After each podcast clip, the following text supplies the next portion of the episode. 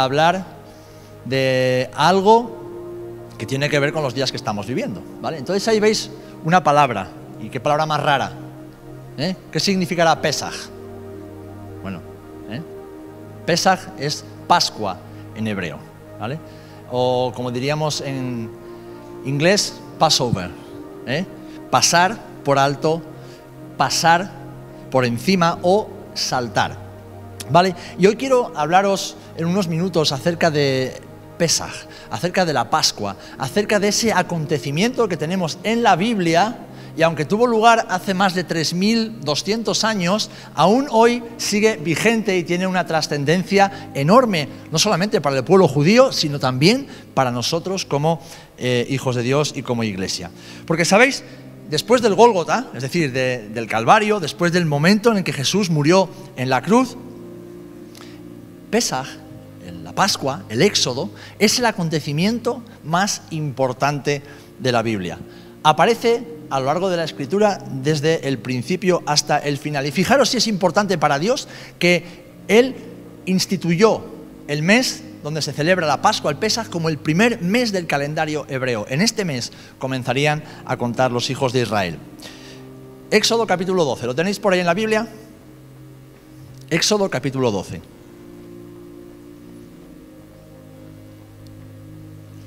Dice así, Habló el Señor a Moisés y a Aarón en la tierra de Egipto, diciendo, Este mes os será principio de los meses. Para vosotros será este el primero en los meses del año.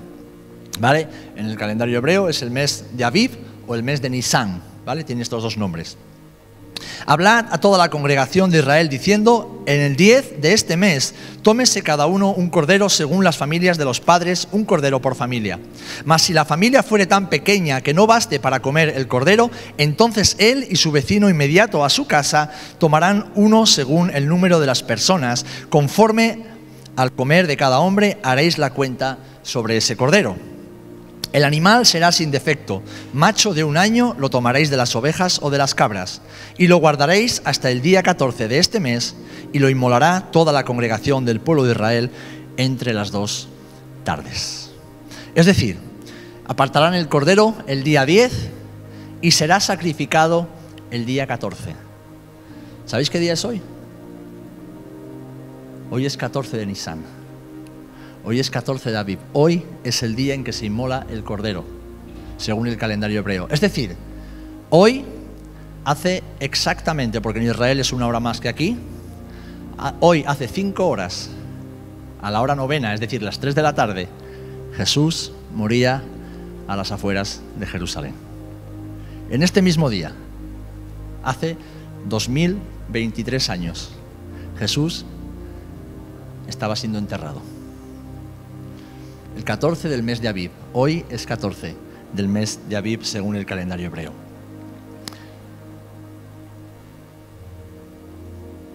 Dios tiene una historia de libertad para la humanidad. Por eso este día, por eso esta celebración y por eso este acontecimiento es tan importante. Fijaros, todos conocemos los diez mandamientos, ¿no? Pues a través de los diez mandamientos, Dios se revela a sí mismo de esta manera. En Éxodo 20 eh, y en Deuteronomio 5, donde tenemos los diez mandamientos, Dios dice de sí mismo, yo soy el Señor tu Dios. Y fíjate, dice, que te saqué de la tierra de Egipto, de casa de servidumbre. Es decir, Dios empieza con la ley que le da al pueblo de Israel, con los mandamientos, definiéndose a sí mismo como el Dios que qué, que te saqué de Egipto. Yo soy el Dios de Pesach, yo soy el Dios que te hace libre. Así que hasta ese momento vemos a Dios definiéndose a sí mismo.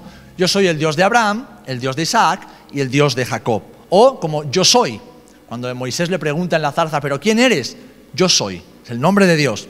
Pero el que te sacó de la tierra de Egipto se convierte desde este momento en adelante la forma en que Dios se revela y cómo Dios se presenta a su pueblo Israel. Así que esta historia de Pesaj es maravillosa y cuanto más profundicemos en ella, más significado vamos a encontrar y más poder vamos a ver en ella. ¿Por qué? Fijaros, este milagro de Pesaj, este milagro de Dios haciendo libres a los israelitas, primero de la muerte de los primogénitos en Egipto y después atravesando el Mar Rojo mientras Dios eh, abría las aguas. Este milagro se convirtió en un canto que se repite una y otra vez a lo largo del Antiguo Testamento y de los Salmos y que en un momento determinado se convirtió en la piedra angular de la historia de Israel. ¿Por qué? Porque hasta ese momento los israelitas eran una raza, es decir, eran una nación o eran un, un grupo de familias. Pero esa raza se convirtió en una fe pasaron de ser una nación humana a una nación con una identidad divina, porque creyeron en el Dios que los había hecho libres. Se convirtió en un punto de inflexión en la historia de la nación de Israel, pero fijaros, es un punto de inflexión que no mira hacia el pasado. Aunque recordamos lo que Dios hizo en el pasado, y los judíos, los israelitas, hoy lo recuerdan, es un punto de inflexión que nos proyecta hacia el futuro. ¿Por qué? Porque en ese momento mientras la sangre del cordero estaba siendo rociada en los dinteles de las puertas, mientras los israelitas huían de Egipto y atravesaban el mar rojo en seco, lo que Dios estaba haciendo era mostrar un tipo, un símbolo, una analogía de lo que Jesús haría 1200 años después en Jerusalén. Así que este momento, esta fiesta de Pesaj, de Pascua, nos enfoca directamente hacia la redención del mundo entero por medio de la sangre de otro cordero. Y ya no era un cordero de cuatro patas, era un cordero sin mancha y sin defecto, sin pecado, hacia el derramamiento de sangre de Jesús. Fijaros, en Génesis encontramos a Abraham teniendo que sacrificar un cordero para él, en sustitución de su hijo. De repente vemos en Éxodo que hay que sacrificar un cordero para la familia. ¿Vale? ¿Y qué nos encontramos en Jesús? Un cordero para el mundo entero. En Levítico y en Deuteronomio encontramos también al cordero para la nación, en el día del Yom Kippur, el día de la expiación. Pero en Jesús encontramos la plenitud de la Pascua encontramos al Cordero que está siendo sacrificado por la redención y la justificación de toda la humanidad. Amén. Y Dios lo fue revelando este plan a lo largo de los siglos a través de la escritura. Así que Pesaj es una historia de libertad. ¿Por qué? Porque nos presenta, queridos hermanos, al Dios de la libertad. ¿Sabéis? El Dios de la Biblia no es un Dios de esclavitud. El Dios de la Biblia es un Dios que trae y que ofrece libertad a los que en Él creen. Y la historia de Pesach y la del Éxodo, como estamos viendo, es una historia donde el Señor le da la posibilidad de escoger libremente a cada uno. En primer lugar, le dio la libertad de escoger a Faraón. Vemos que el texto nos dice que Faraón endureció su corazón. Es decir, Dios le dio oportunidades para dejar salir a su pueblo sin tener consecuencias, pero en todas y cada una de ellas, Faraón escogió no obedecer. Escogió no hacer lo que Dios le estaba pidiendo. O sea, libremente escogió endurecer su corazón en contra de la voluntad de Dios. Pero ahora fíjate, Dios también le dio la libertad de escoger al pueblo. ¿Por qué? Porque a ellos les dijo, tenéis que, lo hemos leído, matar un cordero, juntaros por familias, pintar los dinteles, tenéis que sacrificar el cordero, tenéis que comer el cordero y estar preparados para cuando sea la hora de partir. ¿Sabéis? Ellos no perdieron la vida de sus primogénitos por la elección del ángel de la muerte que dijo a este sí, a este no, a este sí, a este no. Ellos salvaron la vida de sus primogénitos por la obediencia y la respuesta positiva a lo que Dios les había dado. Porque sabéis, la obediencia a Dios siempre trae libertad a nuestras vidas. Amén. Cuando obedecemos a Dios, Dios trae libertad a nuestras vidas. Ellos eligieron obedecerle, hacerlo por la fe. Tal vez no sabían muy bien qué iba a pasar ni cómo iba a pasar, pero decidieron obedecerle. Y así nació la fe de un pueblo entero.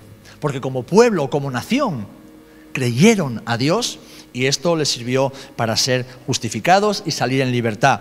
La Biblia dice que Abraham, el padre de los hebreos, creyó a Dios y le fue contado por justicia. Israel creyó y fue justificado para no morir en Egipto. Y así, Pesach, como toda historia divina, es una historia de fe y de fe que produce libertad. Amén. ¿Por qué? Porque Dios quiere libertar a los cautivos.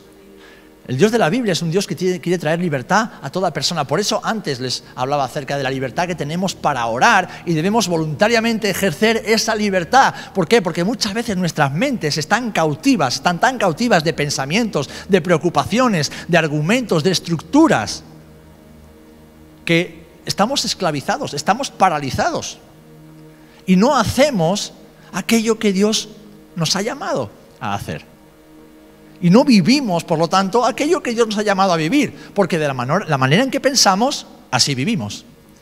Si piensas como un cutre, vivirás como un cutre. Si piensas como un miserable, vivirás como un miserable. Si piensas como un pobre, aunque tengas millones en el banco, vivirás como un pobre.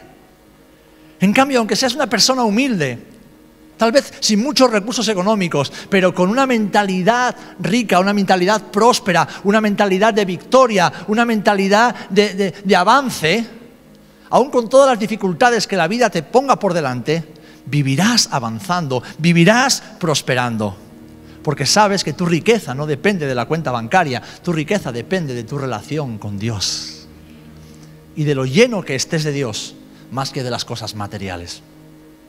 Y ese es el Dios de la Biblia, es el Dios del Éxodo, es el Dios de Pesa. Fíjate, cuando Dios empezó a revelar la Torá o lo que es eh, la, ley y todos los mandamientos al pueblo de Israel por medio de Moisés, el primer mandamiento de todos, después de los diez, el primero que lo encontramos en Éxodo 21 del 1 al 2, dice precisamente esto. Estas son las leyes que les propondrás, ¿vale? Le dice Dios a Moisés. Dice, si comprares siervo hebreo, seis años servirá, más el séptimo saldrá libre de balde. Qué curioso, que cuando Dios está estableciendo su código moral, lo tenemos en Éxodo 21 del 1 al 2, su código de gobierno, cuando el Señor está estableciendo las leyes de convivencia en medio de un pueblo que no era pueblo, que no era nación, porque eran una horda de esclavos, que habían sido esclavos por 400 años. Sabéis, los esclavos ni tienen educación, ni tienen formación y muchas veces ni tienen valores, porque son tratados como animales, son tratados incluso peor que los perros. Entonces tienen que aprender a convivir en sociedad, tienen que aprender a convivir en familia, tienen que aprender a convivir. Y Dios les da un código que es la ley, la ley que el Señor les reveló a Moisés. Pues fíjate, el primer mandamiento habla acerca de la libertad porque Dios no quiere que ninguno de sus hijos sea esclavo de nada ni de nadie. Amén. Y eso nos lo tenemos que tomar nosotros para nosotros mismos, porque este es el mensaje de la Pascua. De hecho, ¿os acordáis cuando Jesús le dice a los discípulos en Juan 8:36? Si el Hijo os libertare, ¿qué dice? Seréis verdaderamente libres. Cuando el Hijo os libertare, seréis verdaderamente libres. Y aquí quiero pasar a la siguiente, que nos habla de algo importante. La memoria. ¿Cuántos necesitáis apuntaros casi todo para acordaros de las cosas? Bueno, yo me tengo que apuntar casi todo.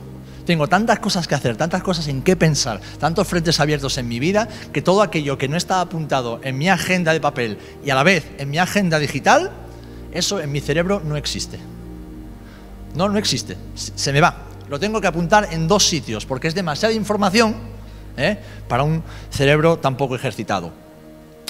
Pero Dios constantemente nos insta a lo largo de la historia y de la palabra a recordar, a recordar. Y no a recordar lo malo, lo malo tenemos que olvidarlo, sino a recordar lo bueno. ¿Eh? a recordar todas las cosas buenas. ¿Por qué? Porque si recordamos quién es Dios, recordamos lo que Dios ha hecho y recordamos lo que Dios ha dicho, entonces tendremos fe para nuestro presente y esperanza para nuestro futuro.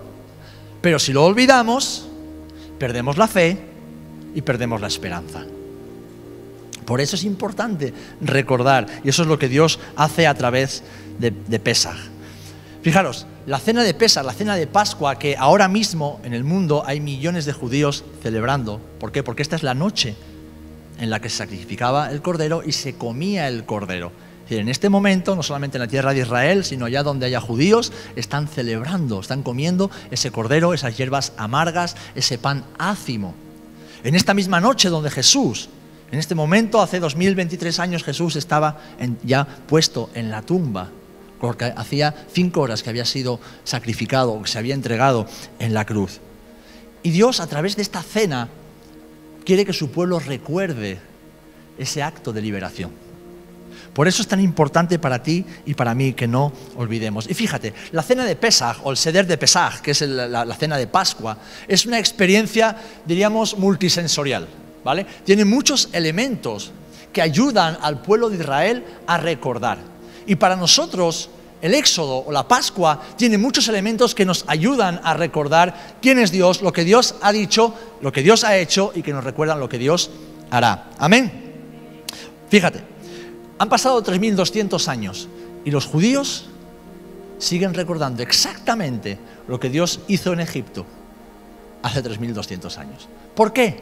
Porque ha quedado escrito y se, les fue dado como mandamiento el recordarlo cada año a sus futuras generaciones, para que recordasen lo que Dios había hecho, para que recordaran lo que Dios había hecho. Los judíos han sido expulsados de su tierra, han sido perseguidos, han sido masacrados, han sido, vamos, han sufrido como ninguna otra nación sobre la faz de la tierra, pero a día de hoy vuelven a ser una de las naciones más poderosas de la tierra.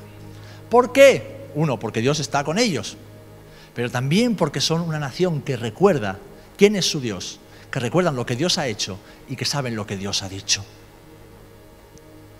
Por eso los conocemos como el pueblo del libro. ¿Por qué? Porque ellos están siempre con su Tanaj, con su Torah, con sus escritos bajo el brazo. Evidentemente, hay una gran parte del pueblo judío que está ciego, ¿vale? que necesitan ser alumbrados con la luz del Evangelio, con la luz de Jesús, que tienen que reconocer a Jesús como su Mashiach, como su Mesías, como su ungido, como el enviado de Dios para la redención de sus pecados. Pero ellos, después de 3.200 años, siguen reviviendo el éxodo como un acontecimiento que cambió la historia de su nación para siempre. Ahora, nosotros debemos mirar a la cruz, a esa cruz que hace 2.000 años en esta misma noche de hoy que tú y yo estamos aquí, debemos mirar a esa cruz y recordar lo que Dios hizo para que tú y yo hoy seamos libres. Para que tú y yo hoy tengamos redención de nuestros pecados. Y a través de esa cena de Oseder de Pesaj podemos recordar. Dice Éxodo 13, del 3 al 10.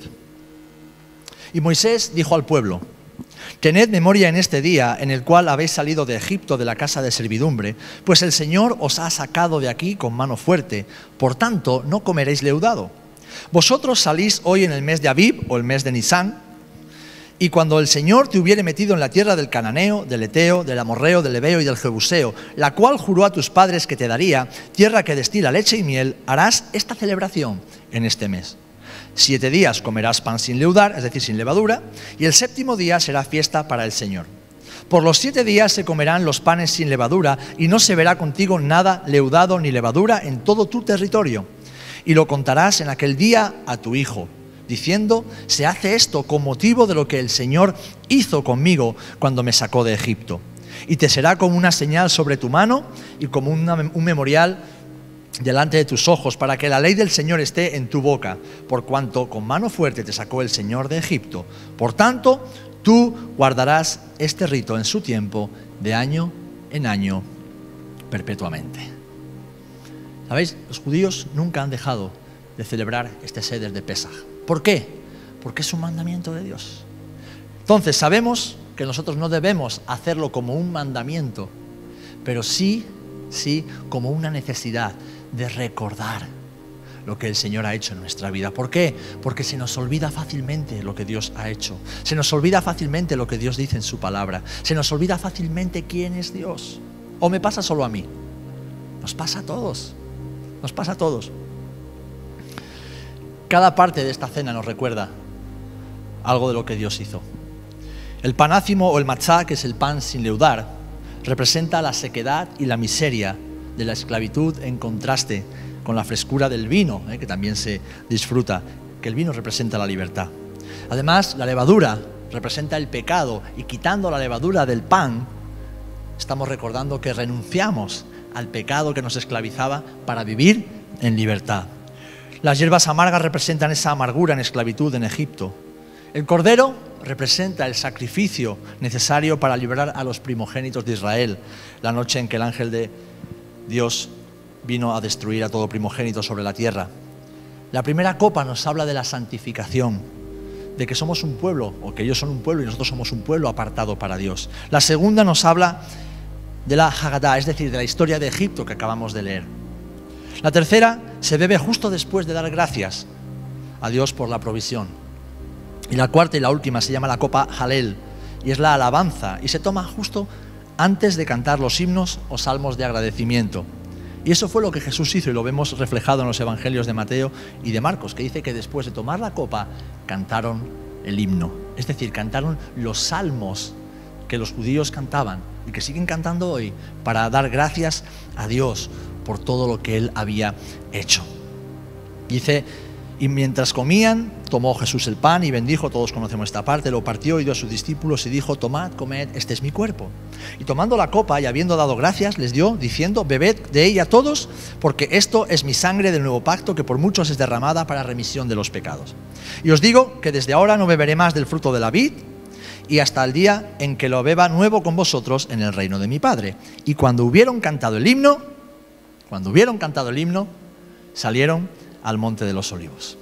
Fijaros, cada aspecto de la cena de Pesaj ayudaba a los hijos de Israel a recordar los milagros que Dios había hecho por ellos y a tener fe en que el Señor seguiría haciéndolo. Les reforzaba en su fe hacia esa redención futura, que aún hoy, después de dos mil años, siguen esperando. Esta fue la última cena que Jesús celebró con sus discípulos. ¿Vale? Y ahí desacuerdo entre los estudiosos, no voy a entrar en eso ahora, eh, en si era una cena de, Pesaj o era una cena que él anticipó, porque la cena de Pesaj supuestamente era el día en que él iba a morir y esta cena pasó un día antes. Lo que sí sabemos es que Jesús murió el 14 de abril. ¿Por qué? Porque Jesús tenía que cumplir toda la ley y el Cordero Pascual debía ser sacrificado el 14 de abril, es decir, la noche del 14. Entonces Jesús murió a las 3 de la tarde, justo antes de que empezara el día de reposo o el día de preparación. Fijaros, Jesús, a través de ese pan y a través de ese vino, está simbolizando lo que después acontecería, unas horas después. Esto era por la noche, recordad. Cuando hablamos de noche, en el contexto judío estamos hablando por la tarde-noche. ¿eh? Podría ser a partir de las 5 o las 6 de la tarde. Y a las 6 de la mañana del día siguiente, a Jesús ya lo estaban crucificando, es decir, 12 horas antes. Jesús está representando con los símbolos de la Pascua, del pan ácimo y del vino, lo que Él haría en expiación por los pecados de toda la humanidad. Y a mí me, gustaría, me gusta imaginarme esto. A Jesús, Él, sabiendo que iba a ser ese Cordero Pascual, partiendo el pan, sabiendo que en pocas horas su carne sería la que sería partida. Y tomando la copa y ofreciendo la copa a sus amigos, sabiendo que en muy pocas horas su sangre sería la que debía ser derramada. Y alguien podría pensar, bueno, pero Jesús era Dios. No, Jesús era hombre y sabía lo que estaba haciendo. Jesús era muy consciente de lo que eso suponía para él. Era muy, pero que muy consciente. Por eso Él ordenó, porque es tan importante recordar lo que Jesús hizo, que cada vez que lo hiciéramos, lo hiciéramos en memoria de Él, hasta que Él vuelva, hasta que Él vuelva. Por eso, hermanos, es tan importante, es tan importante recordar, porque así como el ángel destructor pasó de largo por las casas de los hebreos, puesto que la sangre del cordero teñía los dinteles, de la misma forma, el ángel de la muerte, es decir, la condenación eterna a la cual tú y yo estábamos destinados por causa de nuestro pecado, cuando nos ve, pasa de largo. Pasa por alto, pass over, Pesaj, Pascua. Jesús está diciendo, recordad que aquello que sucedió en Egipto, a partir de una mañana, es decir, en unas pocas horas, sucederá con todos aquellos que sean rociados con mi sangre. Por lo tanto, todos aquellos que han sido rociados con la sangre del Cordero, cada vez que partan el pan y beban el vino, que recuerden lo que Jesús hizo por ellos en la cruz del Golgota. Amén. Y es que Jesús es la culminación y la encarnación del final de la historia de Pesach, de Pascua. Así que cuando comemos el pan y bebemos el vino en su nombre, recordamos lo que Él hizo por nosotros. Y lo tenemos en Primera de Corintios, capítulo 5, versículo 7, que dice así, porque nuestra Pascua, nuestro Pesaj, que es Cristo, ya fue sacrificada por nosotros. Y ya que Él así se ha sacrificado, no hay sacrificio más alguno para nosotros. Ahora lo que ofrecemos son ofrendas de amor, ofrendas de gratitud. ¿Un sacrificio de qué? De alabanza, de labios que honran a Dios. Amén. No tenemos que hacer penitencia, no tenemos que, nada, nada, absolutamente nada. Hemos sido libres de todo eso para poder acercarnos al trono de la gracia en plena libertad. Amén. Solo que no usemos esa gracia para la carne, sino todo lo contrario, para el espíritu y para edificación propia y del cuerpo. Amén. Y quiero ir concluyendo con cuatro etapas de liberación que vemos en la historia del Pesaj y del Éxodo. Fijaros, la primera que, lo, primero que Dios le dice a los eh, hebreos es que te sacaré del yugo de los egipcios. Te liberaré del yugo de los egipcios. ¿De qué está hablando aquí el Señor? ¿De qué nos habla esta historia? De una libertad práctica, de una libertad real, de un cautiverio que estaban sufriendo en Egipto. Cuando Jesús murió en la cruz, Él de forma real y práctica nos liberó del yugo del pecado, nos liberó del yugo de la muerte, nos liberó del yugo de Satanás que nos tenía prisioneros y no nos permitía caminar y vivir en libertad. Y por eso ahora podemos caminar, sí, por el desierto, porque la vida no es la tierra prometida. Sabemos que la tierra prometida es la Nueva Jerusalén, es el cielo, es la casa, la morada que Jesús está preparando para sus hijos. Así que este peregrinar por la tierra es como el peregrinar simbólico, ¿eh? pero el peregrinar de los israelitas por el desierto. Ahora, los israelitas, ¿por qué tenían esperanza? ¿Por qué tenían esperanza? Porque Dios les había prometido una tierra porque el Señor les había dicho que los iba a llevar a una tierra, y una tierra buena, que fluye leche y miel, una tierra de abundancia. ¿Dónde está tu esperanza y mi esperanza? Porque nuestra fe nace en la cruz, pero nuestra esperanza está puesta en Jesús, y Jesús ya no está en la cruz. Jesús está en el cielo, y ahí está puesta nuestra esperanza. Por eso pase lo que pase, y muchas veces pasan cosas malas en la vida, nunca perdemos la esperanza. Nunca perdemos la fe. Nunca perdemos la ilusión y las ganas de seguir adelante. ¿Por qué? Porque sabemos que lo que vivimos ahora es como un abrir y cerrar de ojos en comparación con la eternidad. Porque sabemos que si Dios prometió darnos una tierra buena y nueva, Dios que es fiel cumplirá su palabra. Ahora, ¿cómo podemos atravesar este desierto eh? con esperanza y con fe? Pues nos lo dice Hebreos capítulo 12, con los ojos puestos en Jesús. Hace poco escuchaba a Itiel Arroyo, todos lo, la mayoría los lo conocéis, ¿verdad? Decir algo que me hizo gracia y digo, pues es verdad. Hermano, hermana, no te tomes tan en serio. No te tomes tan en serio. No le des tanta importancia a tu vida.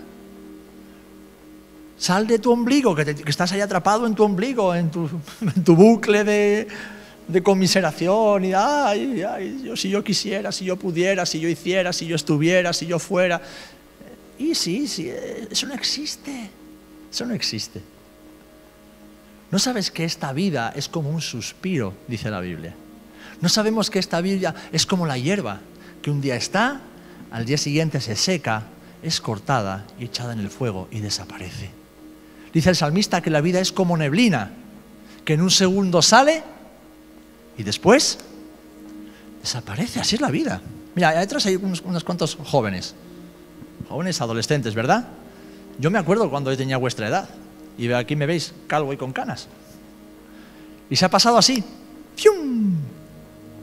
Hace cuatro días yo era el niño y mi padre me llevaba de un lado para otro. Ahora soy yo el padre. Y con mis hijos son adolescentes, yo no los llevo a ningún lado. pero ahora soy yo el padre. Y pienso, ¿qué ha pasado? Pues ha pasado el tiempo. Ha pasado el tiempo. ¿Y de qué sirve estar dando vueltas y vueltas? No, no sirve de nada, mis amados. No sirve de nada. Debemos poner nuestros ojos en Jesús. Amén. Porque Él nos ha sacado del yugo de Egipto. Él nos ha sacado del yugo de la condenación y caminamos hacia la patria celestial. En segundo lugar, dice la palabra que Dios le dijo a Israel, te libraré de servidumbre. Y aquí la servidumbre tiene algo muy importante. Porque tú y yo hoy día somos ciudadanos libres en un país democrático. Amén. Pero aquí no siempre somos libres. Aquí a veces somos muy esclavos de estructuras, de recuerdos, de pensamientos, de cultura. Somos muy esclavos. Hay una servidumbre mental. Y eso fue lo que Dios le dijo al pueblo de Israel. Porque ellos iban a salir fuera de Egipto, iban a entrar en el desierto, proyectándose hacia la tierra prometida, pero, recordad, Egipto seguía muy presente en sus cabezas, en sus mentes. Muchas veces no avanzamos en nuestra vida cristiana, mis amados, porque nuestra vieja vida sigue muy presente en nuestra cabeza. Lo que hicimos, lo que nos hicieron, que, lo que nos podían haber hecho, lo que podíamos haber llegado a ser, y vivimos constantemente mirando a los fantasmas del pasado. Y ayer lo compartí en mis redes. Quien mira mucho a los fantasmas del pasado corre el peligro de convertirse en un fantasma de convertirse en una sombra y no llegar a ser lo que Dios ha diseñado que sea. Así que Dios le dijo a los israelitas, yo os voy a sacar del yugo de servidumbre, es decir, voy a poneros una mente completamente nueva, que dejéis de ser esclavos en vuestra mente y empecéis a vivir y pensar como hombres y mujeres libres. Y eso es lo que Dios hace con nosotros por medio de su Espíritu Santo y la palabra. Por eso dice el apóstol Pablo, porque vosotros tenéis la mente de Cristo. Y Cristo fue el varón perfecto y Cristo fue siempre libre para que pensemos y vivamos en libertad. Más ahora, dice Romanos 6:22, que habéis sido libertados del pecado y hechos siervos de Dios, tenéis por vuestro fruto la santificación y como fin la vida eterna. Es decir, pensad y vivid como hombres y mujeres libres, porque ya el Señor os ha libertado en, el Gólgota. En tercer lugar, le dice a Israel, te redimiré con brazo extendido y con juicios grandes. La historia de Pesach y eh, del Éxodo está llena de lo sobrenatural. ¿eh? Tanto las, plagas, los juicios de Dios y todo lo que Dios hizo es sobrenatural. Pero déjame decirte algo, ¿hay alguna cosa más sobrenatural el que, de que un muerto vuelva a la vida? ¿Hay un milagro más poderoso de que ver a un muerto resucitar? Pues todos aquellos que hemos creído en Cristo éramos muertos, que hemos resucitado con Cristo y resucitaremos aún con Él.